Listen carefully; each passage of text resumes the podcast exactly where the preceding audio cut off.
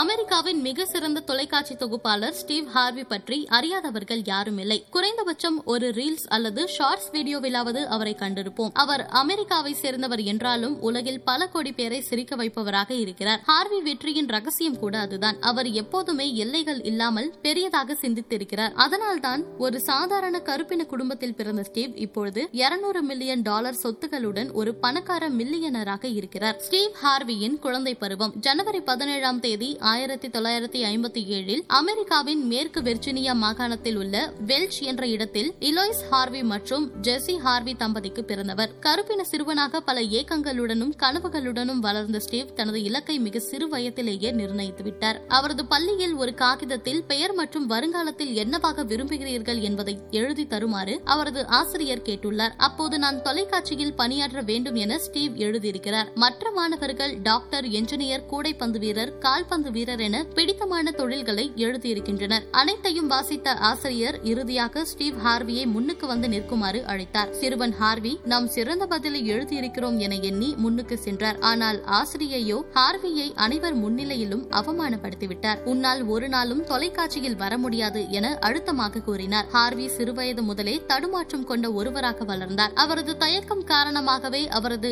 ஆசிரியை அப்படி கூறினார். அந்த கணம் முதல் ஆசிரியர் கூறியதை பொய்யாக்குவதுதான் தனது தனது குறிக்கோள் என உறுதி பூண்டார் ஹார்வி. கடினமான இளமை காலம் பள்ளியில் எடுத்த உறுதியின்படி ஹார்வி தொலைக்காட்சி வேலைக்கு செல்லவில்லை. தனது கல்லூரி படிப்பை முடித்தவர் வாகனம் தயாரிக்கும் தொழிலில் ஈடுபட்டார். சில காலத்தில் அங்கிருந்து வெளியேறி இன்சூரன்ஸ் நிறுவனத்தில் பணியாற்றினார். எந்த பணியும் ஹார்விக்கு நிறைவை தரவில்லை. மாதா மாதம் சம்பளம் கிடைத்தாலும் வாழ்க்கை என்பது சம்பளத்திற்கு உழைப்பது அல்ல கனவுக்காக உழைப்பது என அவர் நம்பினார். தரை விரிப்பானை சுத்தம் செய்பவராகவும் குத்து சண்டை வீரராகவும் கூட இருந்திருக்கிறார் ஹார்வி. ஆனால் அவருக்கு தேவையான புகழும் மகிழ்ச்சியும் நிம்மதியும் அவருக்கு கிடைக்கவில்லை. தனது இருபத்தி ஏழு வயதில் வாழ்க்கையின் முக்கியமான கட்டத்தில் வேலையை விட்டு முழு நேர காமெடியனாக களமிறங்கினார் ஹார்வி. அடுத்த மூன்று ஆண்டுகள் அவரது வாழ்க்கை சகிக்க முடியாத துன்பங்களை கொடுத்தது. அவர் வீடு கூட இல்லாத நபராக சுற்றித் திரிந்தார் அவரிடம் இருந்த பழைய காரிலேயே தங்கி வந்தார். மூன்று ஆண்டுகள் சொல்லிக் கொள்ளும்படியாக எதுவுமே இல்லாத கனவை மட்டும் துரத்தி கொண்டிருந்த வாழ்க்கை. தினமும் ஹோட்டல்களில் இருக்கும் குளியல் அறையையே பயன்படுத்தி வந்தார். அங்குதான் அவருக்கு இலவசமாக சுடு தண்ணி கிடைக்கும். எப்போதும் அங்கிருக்கும் கொஞ்சம் துணிகளை எடுத்து வந்து சுடு தண்ணியில் நனைத்து உடலை தேய்த்துக் கொள்வார். பின்னர் யாரும் இல்லாத நேரத்தில் வெளியில் சென்று காய்ந்த துண்டை எடுத்து வந்து துடைத்துக் கொள்வார். அப்படி ஒரு நாள் ஈரத் துண்டுகளை வைத்து உடலை தேய்த்துவிட்டு சோப்பு போட்டுக் கொண்டார். அப்போது அங்கு தொழிலதிபர்கள் சந்திப்பு நடைபெற்றதால் கூட்டம் அதிகமாக இருந்தது. வெளியில் சென்று காய்ந்த துண்டை எடுக்க முடியவில்லை. அப்பொழுது கழிவறை இருக்கையிலேயே உட்கார்ந்து உடைந்து அழத் தொடங்கினார் ஹார்வி. அங்கிருந்து வெளியில் வந்ததும் இனி ஒரு நாள் கூட இந்த வாழ்க்கையை வாடக்கூடாது என முடிவு செய்தவர் அப்பாவை அழைத்தார். புதியதாக வேலை கிடைக்கும் வரை நான்கு மாதங்கள் மட்டும் வீட்டில் தங்கிக் கொள்கிறேன் என கேட்க கோரிக்கையை அப்பட்டமாக மறுத்தார் அப்பா. கடவுள் திறக்கும் கதவுகள். ஆன்சர் மிஷன் என்ற அந்த காலத்து கருவியில் அப்போது ஸ்டீவ் ஹார்விக்கு ஒரு குரல் பதிவு வந்திருந்தது. அதில் அப்பல்லோ தொலைக்காட்சியில் இருந்து ஒரு பதிவு வந்திருக்கிறது. அதில் உங்களது காமெடி நிகழ்ச்சி ஒன்று பார்த்தோம்.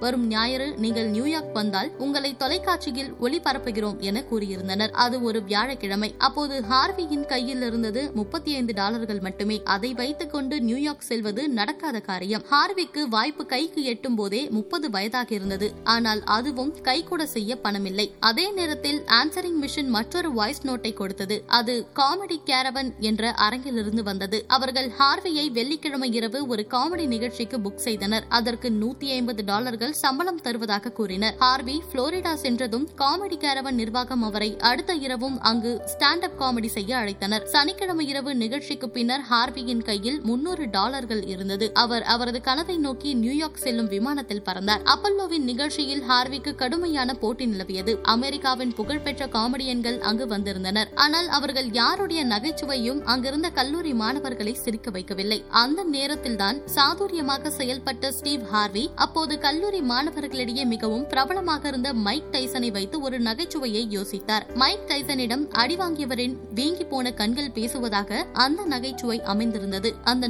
நகைச்சுவையை கூறியதும் அங்கிருந்த மாணவர்கள் விழுந்து விழுந்து சிரித்தனர். வெற்றி என்பது இதுதான். எவ்வளவு கடினமான சூழலை கடந்து வந்தாலும் ஸ்ரீர் தனது சாதுரியத்தையும் நகைச்சுவையையும் உருவாக்கும் திறனை காத்து வந்தார். அதுதான் இன்று அவர் வாழும் வெற்றிகரமான வாழ்க்கையை அவருக்கு பரிசளித்திருக்கிறது. அவர் family feud little big shorts show time at the Apollo போன்ற புகழ்பெற்ற நிகழ்ச்சிகளை தொகுத்து வழங்கியிருக்கிறார். பிறகு அவரது பெயரிலேயே ஸ்டீவ் ஹார்வி ஷோ என ஒரு நிகழ்ச்சியை நடத்தினார். எல்லாமும் பட்டி தொட்டி எங்கும் ஹிட் அடித்தது. உலக அழகி போட்டியை கூட ஒருமுறை ஹோஸ்ட் செய்திருக்கிறார். இப்போது உலகில் இருக்கும் அனைவருக்குமே உந்துதலாக இருந்து வருகிறார். ஸ்டீவ் ஹார்வி எழுதிய act like a lady think like a man புத்தகம் மிகப்பெரிய வெற்றியை பெற்று அந்த ஆண்டின் best செல்லரானது. Jump take the leap of faith to achieve your life of abundance straight talk no chaser act like a success think like a success போன்ற புத்தகங்களும் பெரும் வெற்றி பெற்றன. கடந்த இரண்டாயிரத்தி பதினேழில் Steve Harvey global entertainment company என்ற நிறுவனத்தை தொடங்கினார். இப்போது ஒவ்வொரு ஆண்டும் ஸ்டீவ் ஹார்வி நாற்பத்தி ஐந்து மில்லியன் அமெரிக்க டாலர்களை சம்பாதிக்கிறார். இந்திய மதிப்பில் சுமார் முன்னூத்தி அறுபத்தி ஐந்து கோடி. ஒரு நாளுக்கு ஒரு கோடி. இவ்வளவு பணமும் அவரது வெற்றி இல்லை. துன்பங்களையும் தோல்விகளையும் கண்டு துவலாத அவரது வாழ்க்கையை பற்றி நாம் பேசுவதும் அதனை பாடமாக கொண்டு நாம் வெற்றி பாதையை தொடருவதும் தான் அவரது வெற்றி. ஸ்டீவ் ஹார்வி தன்னை பின்பற்றுபவர்களை ஊக்குவிக்கும் விதமாக தினமும் அனுபவங்களையும் வார்த்தைகளையும் ட்விட்டரில் பகிர்ந்து வருகிறார். ஒரு சுவாரஸ்ய தகவல். ஸ்டீவ் ஹார்வி இப்போது வரை அவரது ஆசிரியருக்கு ஒவ்வொரு கிறிஸ்துமஸிலும் பரிசாக ஒரு தொலைக்காட்சியை கொடுத்து வருகிறார். ஏனெனில் அதில்தான் அவரது நிகழ்ச்சிகள் ஒளிபரப்பப்படுகின்றன. சிறுவயதில் தன்னால் முடியாது என ஆசிரியர் கூறியதை பொய்யாக்கிவிட்டதை ஒவ்வொரு முறையும் நினைவுபடுத்தவே ஹார்வி இதை செய்து வருகிறார்.